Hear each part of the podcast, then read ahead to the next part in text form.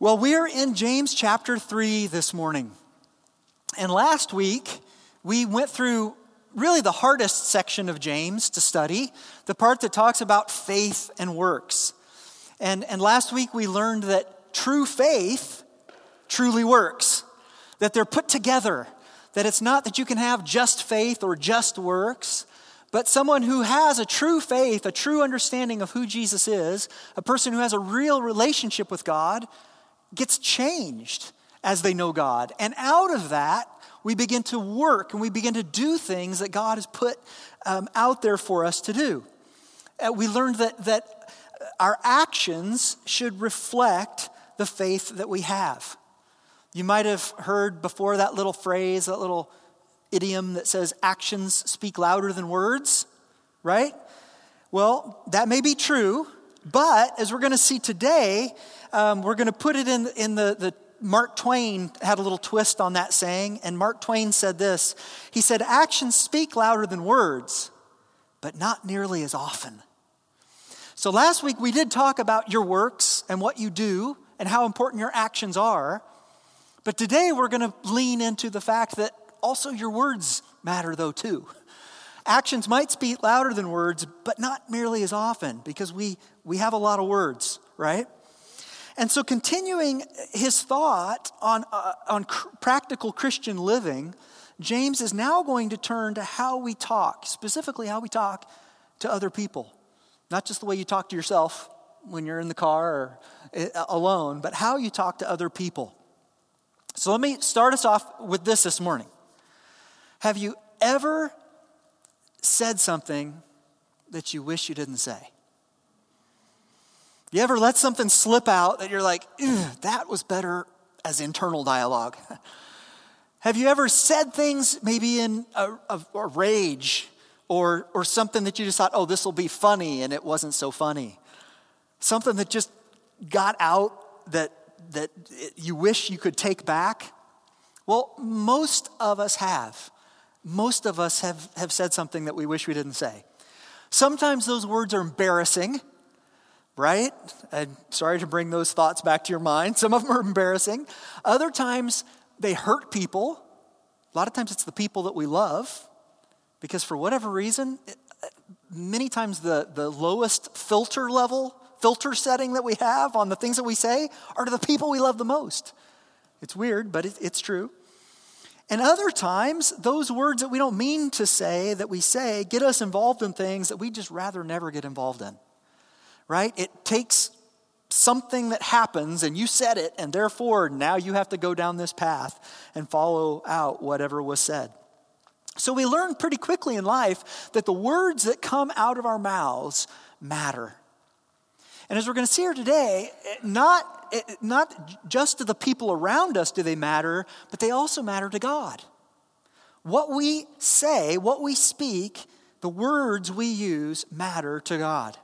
And today, James is going to encourage us to think about the power of our words, but also give us a vision to use our words well. All right? And he begins by addressing the leaders of the church, reminding them to mind their mouths. And he gives them reason, the reason why to watch what it is that they say. All right, so let's begin here and just read the very first verse. James chapter 3, verse 1 says this Not many of you should become teachers, my brothers. For you know that we who teach will be judged with greater strictness. Now, he's, he's not just talking to anybody who's got a job as a teacher in, in a school district or uh, something like that, right? He's specifically talking to teachers in the church. That is, those who teach other people how to follow the Lord. In the Jewish tradition, those teachers were called rabbis. All right, you might have heard that in the Jewish faith today. They still refer to their uh, leader teachers as rabbis. Okay? Um, we, in, in a church like ours, would call those people pastors or teachers. Um, but in the Jewish tradition, they were called rabbis. And as a pastor, that's what I am. As a pastor, my job includes teaching teaching uh, how to live a Christian life, but also teaching the Bible, this book that we're studying right now. okay? And it is my job to study it, to meditate on it, and then strive to be faithful to it as I present it to you. But that also involves a lot of words, right? Uh, for those of you who don't know me all that well, uh, but still come to church here on a regular basis, when you think about me, you just think about he's the guy who gets up there and talks a lot, right? So you're thinking about that because that's the way it is. It involves a lot of words. And I spend a lot of time talking as I endeavor to teach the Bible. But what James tells us is he says, watch out. Not a lot of you want to be in this role because you're going to be judged with a stricter judgment. Okay? And there's two levels of judgment for the person that stands up here up front. Two levels. The first level is you're being judged by everyone who's listening. Pressure's on me, right? Um, everyone who's listening is judging what I say and how I say it. So it would make sense that there's a heavy level of judgment. For those of you who've been a part of this church for a long time, um, you know all the words that I regularly mispronounce. You know the little phrases that I use or overuse. You, you know how I do those, the things that I do. You know my speaking cadence and my overuse of hand gestures, right? I've learned that about myself. The little few times that I've seen a video, I'm like, wow, I really talk a lot with my hands all the time. Just put them in your pocket. Just, right? But that's just, now you're going to be paying attention all the rest of the day. Oh, well, I'm getting judged. That's what happens. That's what happens when you stand here, okay? Uh, but that's just how I say it, okay? You judge that part of how I say it, but you also should be judging what I say. I mean, it's, it's kind of weird to say that uh, for many of us, but it's true. You should. You should be judging what I say. If you're a Christian, the Holy Spirit dwells in you and is teaching you and guiding you. And you, as a Christian, should be spending time reading this book on your own and you're thinking about it and letting it come into you and you're ingesting it. And so you understand what's being said in this word. I'm not the, the absolute authority on the Bible, God is. And the Spirit of God dwells in you, so you should be judging what I say. And with that discernment, you're processing the things that I teach. Even if you're not a Christian here today, if you're not a Christian, you're using your own discernment to judge whether the things that I say or am saying could be true. That's why a non Christian usually would come to church. They would come to a Christian church and say, What is it that these Christians believe? And then they're going to say, All right, well, this is the message of the church. Do I believe it? Is it true? Is it not true? That's, that's okay. But that alone, just those things that we talked about right there, that is a stricter judgment than most of you had to handle this morning uh, before you came to church, right? you didn't have 60 of your favorite friends come in and paying attention to everything you what did you what did you say at breakfast what, is that what you meant when you said that right so there's stricter judgment but if that's not intimidating enough the second level of judgment that you find when you stand in this role is the fact that god is also judging what the teacher in the church is saying that's the one that scares me the most to tell you the truth that's a big deal the standard is high to well represent God and His Word. And it should be. And God holds His workers accountable. And so, with those things in mind, James says, Hey, look, I understand that many of you have walked the Lord a long time. You've got a lot of, of knowledge about the Bible, and you think it might be fun to stand up there and tell other people about it and teach. He says, Okay, but be aware there's a stricter judgment for the people that stand in that place. And be uh, uh, full of that knowledge before you step into that role. You know, um, there's a there's a, uh, a story in the Bible that I think illustrates this pretty well about the fact that God holds his leaders in, in a stricter level of judgment. When you go all the way back to uh, the, the Old Testament and you look at the life of Moses, There's a particular story about Moses that I think really describes this, this well. And it's, it's found actually in Numbers chapter 20. I'm not going to have you turn there today. But if you remember who Moses is in the Old Testament, and he's one of the characters, even if you don't know the, the Old Testament very well, Moses is one of those characters you need to get to know. All right? Because a big chunk of the Old Testament deals with Moses and what Moses did. Moses was the one who was plucked out of the river Nile in a basket as a baby because he was a, a child of the Israelites. Um, and in a, a, a time period where Pharaoh had said, Hey, we're going to kill all of the babies of the, the Israelites. They're growing the population. They were slave labor at the time. They're like, the population's getting too big. We don't want any more of them. We're going to kill these babies.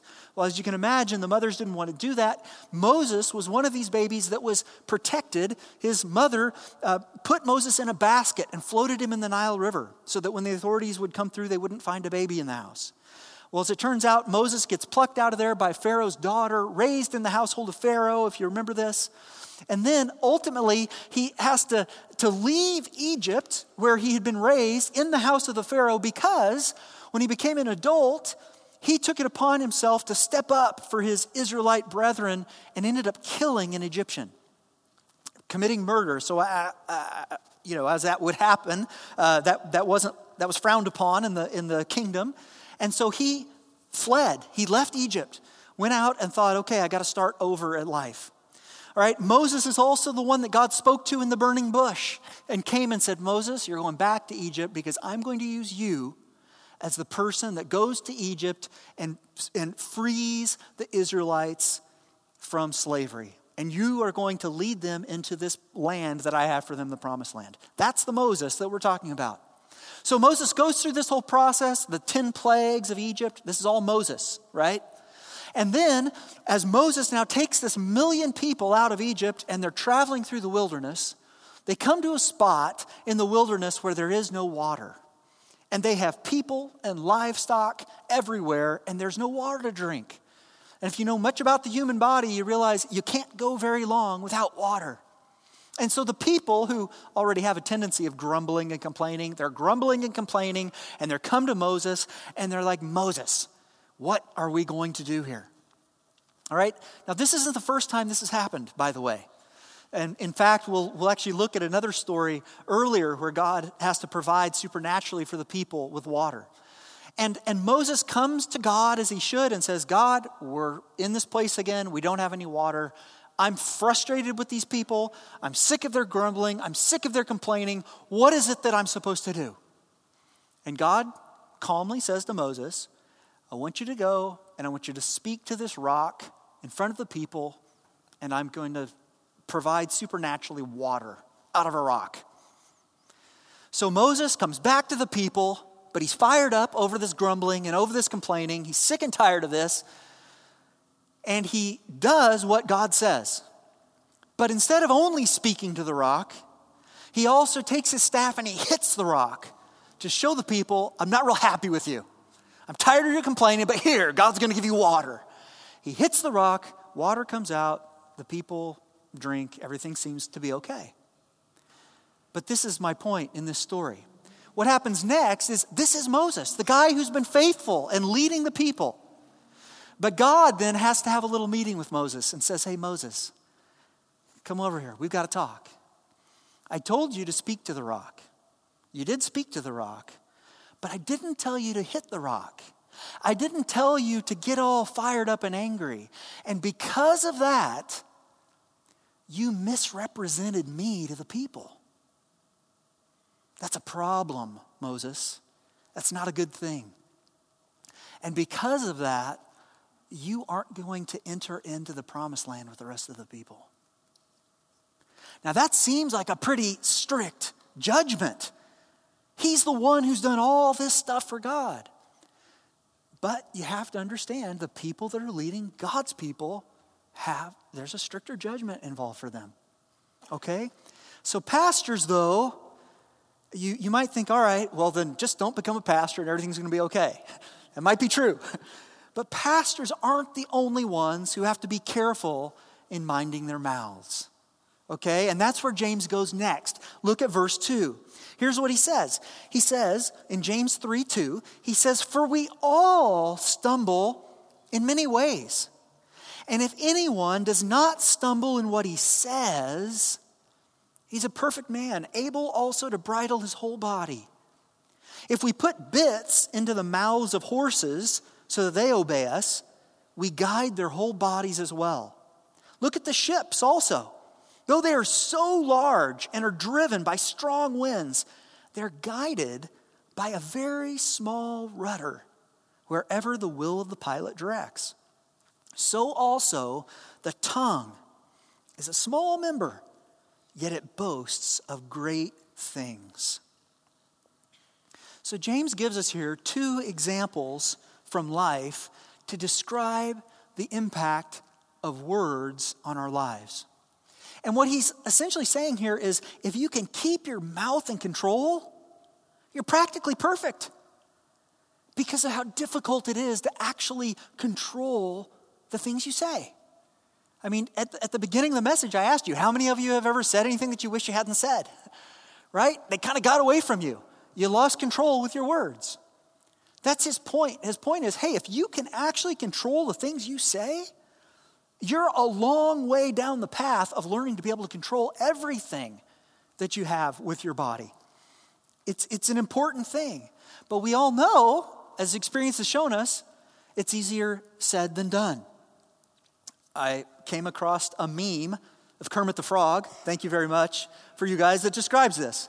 It's hard to see at the top, but it says, Some things are better left unsaid, which I generally realize right after I have said them. right? Does that ever happen to you where you're like, yes, I know, some things just shouldn't be said? Ah, and that was one of those things. It's, it's too late. But often, once we say something, it shifts the rest of our bodies. It sets us on a new path. Sometimes it's good, sometimes it's bad. You know, the, the words I spoke to my, my wife 21 years ago, I do, at our wedding day, that put my life on a whole new trajectory, right? we're not going to go to the horse and the bit and all those kinds of things, and we're not going to talk about that story right now. Um, but the way a horse is led by a tiny bit or a huge stip, a ship steered by a little rudder, so also, he says, your tongue can play a big part in the way that it can steer your lives. Sometimes for the good. That's my marriage. Okay, but sometimes not for the good. And he says you have to be aware of that and realize that such a small thing can make a huge impact. All right?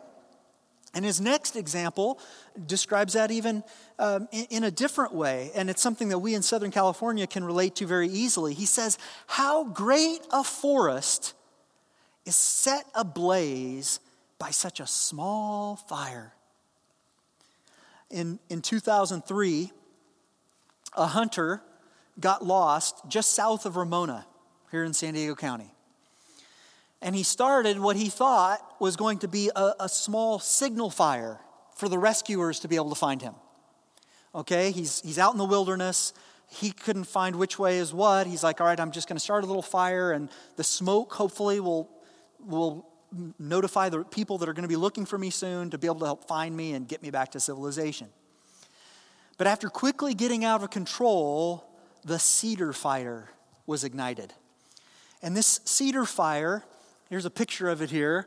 Um, this, this cedar fire, this 2003, ultimately killed 15 people. It burned over 273,000 acres, destroying over 2,800 buildings and costing roughly $1.33 billion in losses. That's a picture actually of just uh, Rancho San Diego, just right off the 15. The flames were that, that close. I mean, I, I remember where we lived uh, down on Olympic Parkway.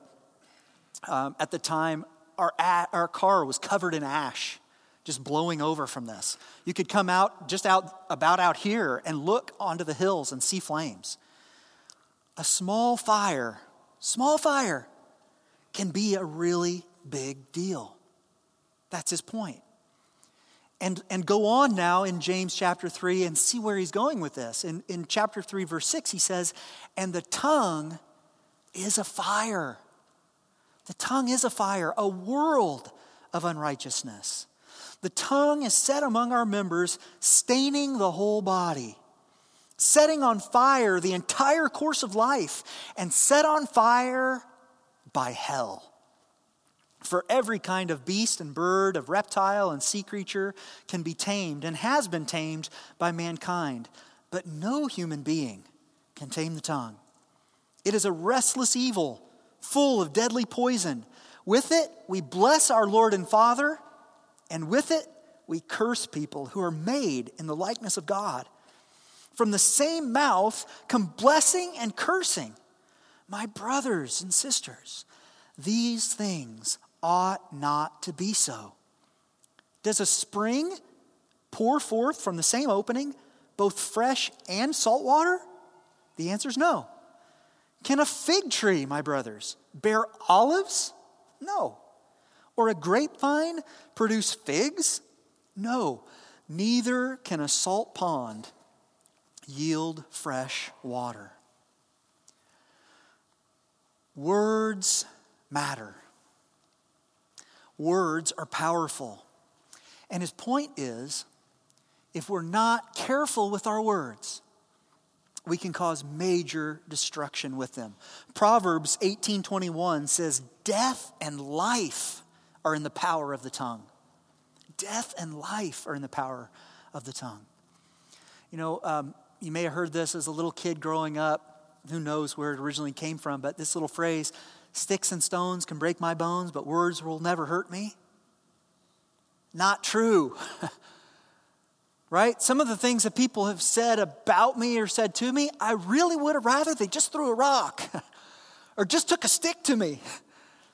It wouldn't have hurt quite as bad, or at least I would have healed up quicker. Right? Words have power. And with that, our words can carry with them, he says, they can carry with them the power of hell. Words can bring, bring, bring blessing or cursing. We can heal or we can poison. So here's the question as we start thinking about this and bringing this into our own lives How is it that you use your words? Think about it. How do you use your words? Parents, how do you talk to your kids? For the married folks among us, how do you talk to your spouses?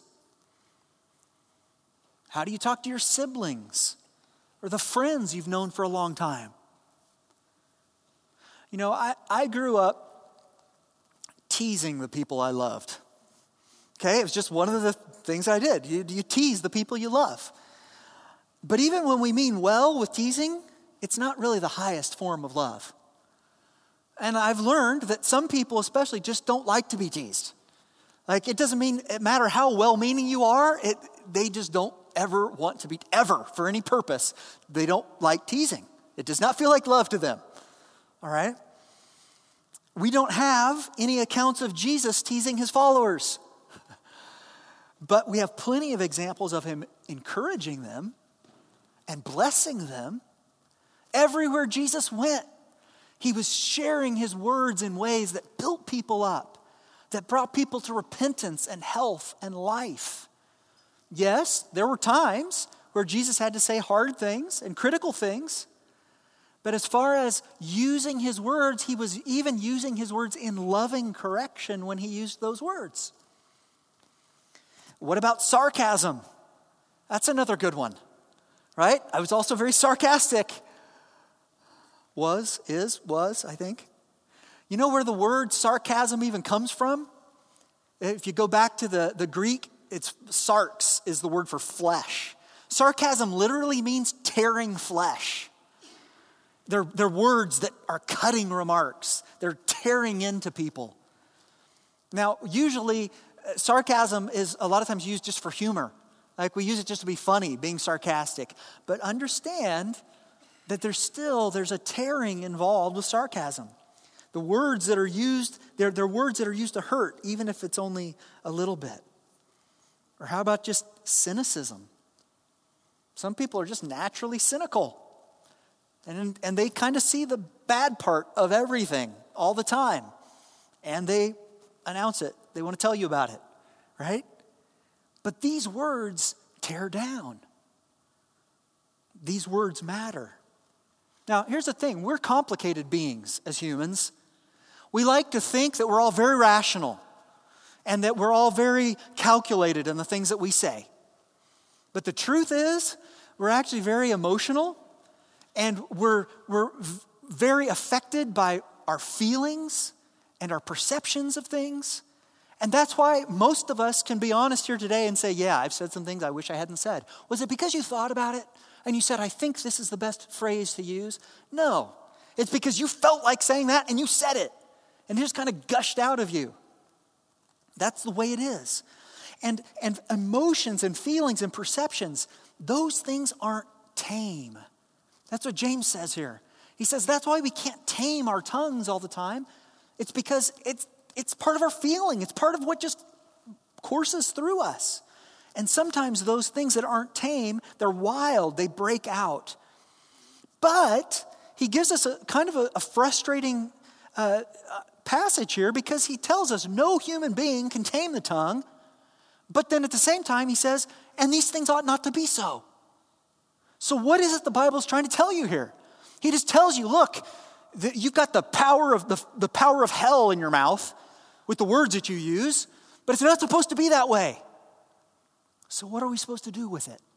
What is he guiding us to? Where is the practical faith? This whole study through James, I've told you, is very practical. We're learning practical faith.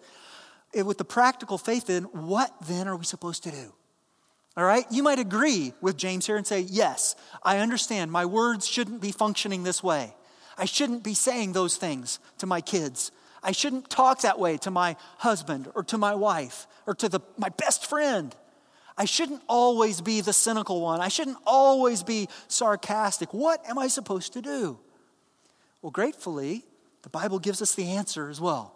Okay? And Jesus answers that question while he was teaching the teachers, the Pharisees. In Matthew 12, I'll just read it to you here. It'll be on the screen for you. Matthew 12, verse 33 to 37. Jesus says this He says, Either make the tree good and its fruit good, or make the tree bad and its fruit bad. For the tree is known by its fruit. You brood of vipers, how can you speak good when you are evil? Listen, for out of the abundance of the heart, the mouth speaks. The good person, out of his good treasure, brings forth good. And the evil person, out of his evil treasure, brings forth evil. I tell you, on the day of judgment, people will give account for every careless word they speak. For by your words you will be justified, and by your words you will be condemned. Jesus pointed to our hearts as the source of our words. He says, the, all that that comes out of you, it, it points, it, it reveals, it shows your heart. It shows what's going on in your heart. And if we want our words to change, our hearts have to change. You get that? If we want our words to change, our hearts have to change. And human willpower can go a long way. All right? Some of you are very disciplined people, and you read the word and you're like, okay, I need to tighten up the way I speak. And I'm just going to make sure that I'm going to I'm going to bite my tongue like I've never bit my tongue before. Might have to bite that thing off, but I'm going to bite. So I'm not going to say the things that I shouldn't say. And human willpower can go a long way. But what James tells us is true, but it really can't tame our tongues. And the reason it can't is because willpower alone won't change your heart. It won't. No matter how disciplined you are we have to be changed at a fundamental level. The saltwater cursing that flows from our soul has to be transformed. And this is that other uh, story about Moses that I told you we were going to look at. And this was earlier, actually, than the account that we saw in Numbers. Um, and, and here's what it says in Exodus 15. So the people have, have come out of Egypt, and and they, they crossed over the Red Sea. That was also Moses, too. Remember that parted the Red Sea and the people came across, and then the, the Pharaoh and his army got swallowed up in the, the Red Sea. All right? Well, this is where we're at. Exodus 15. It says, Then Moses made Israel set out from the Red Sea, and they went into the wilderness of Shur. They went three days into the wilderness and found no water. And when they came to Marah, they could not drink the water of Marah because it was bitter. Therefore, it was named Marah. That's literally the word for bitter. And the people grumbled against Moses, saying, What shall we drink? And he cried to the Lord, and the Lord showed him a log, and he threw it into the water, and the water became sweet. There, the Lord made for them a statute and a rule, and there he tested them, saying, If you will diligently listen to the voice of the Lord your God, and do that which is right in his eyes, and give ear to his commandments and keep all his statutes, I will put none of the diseases on you that I put on the Egyptians, for I am the Lord your healer. Now, this is what I want you to get from this. Now, I'm, I'm kind of squeezing some things together here, right? We're, we're looking at this image of our mouths being water, the fountain that flows out of our hearts. And here, what they've come to is they've come to a spring of water that is bitter, that is not what it should be, is not useful for life and health. It, you, they would drink it and they would get sick and die. And what was necessary there, as Moses came to God, God said, I'm going to touch that water. I'm going to touch that spring and it's going to be made right. He did it in a weird way with a log, okay? But either way, it was the touch of God that transformed the water.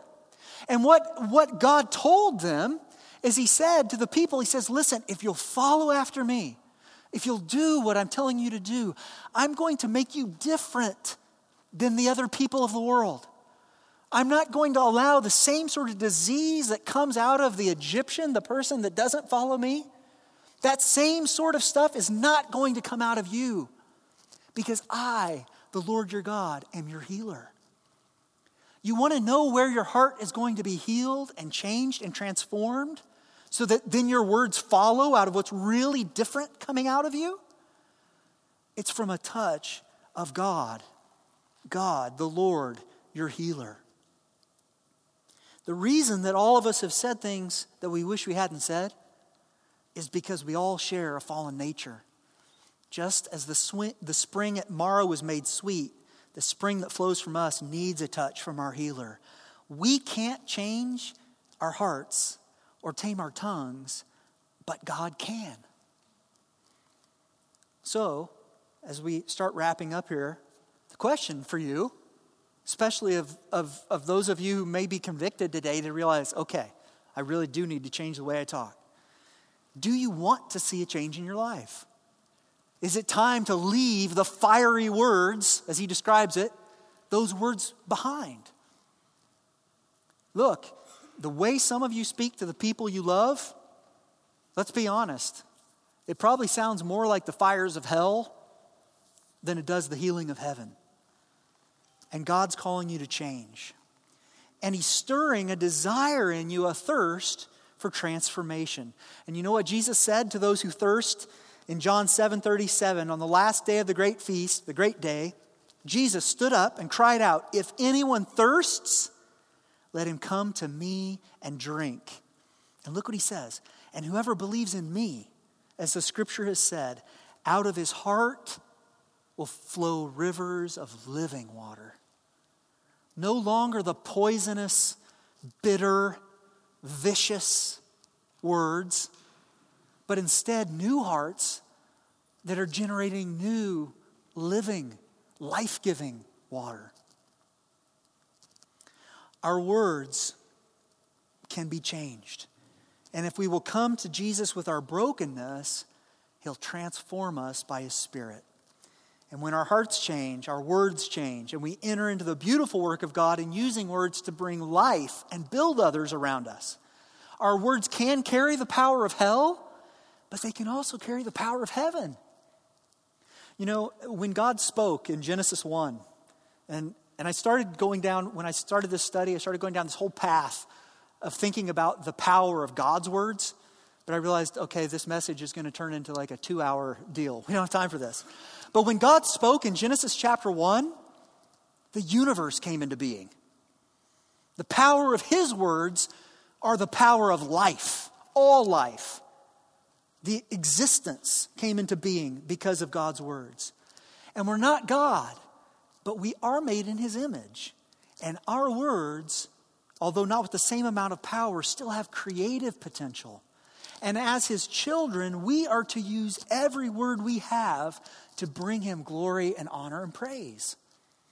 And in doing that, we can learn to speak encouragement and life to people around us. It's not that James is just saying, hey, if you're just harsh with your words, just stop talking. That's not what he says. He doesn't say just close your mouth. He says, no, get your life changed, your heart changed, and with that, begin using your words for, with their creative potential and their building up potential. Begin to see the potential in each other and instead of only focusing on those flaws, uh, focus on that potential and speak life and encouragement to it. And when we are changed, what we find is that we begin minding our mouths and we take a step closer to being the people that God calls us to be. God is honored and we reflect his love and light to the world around us. May it be so. Amen. Pray with me.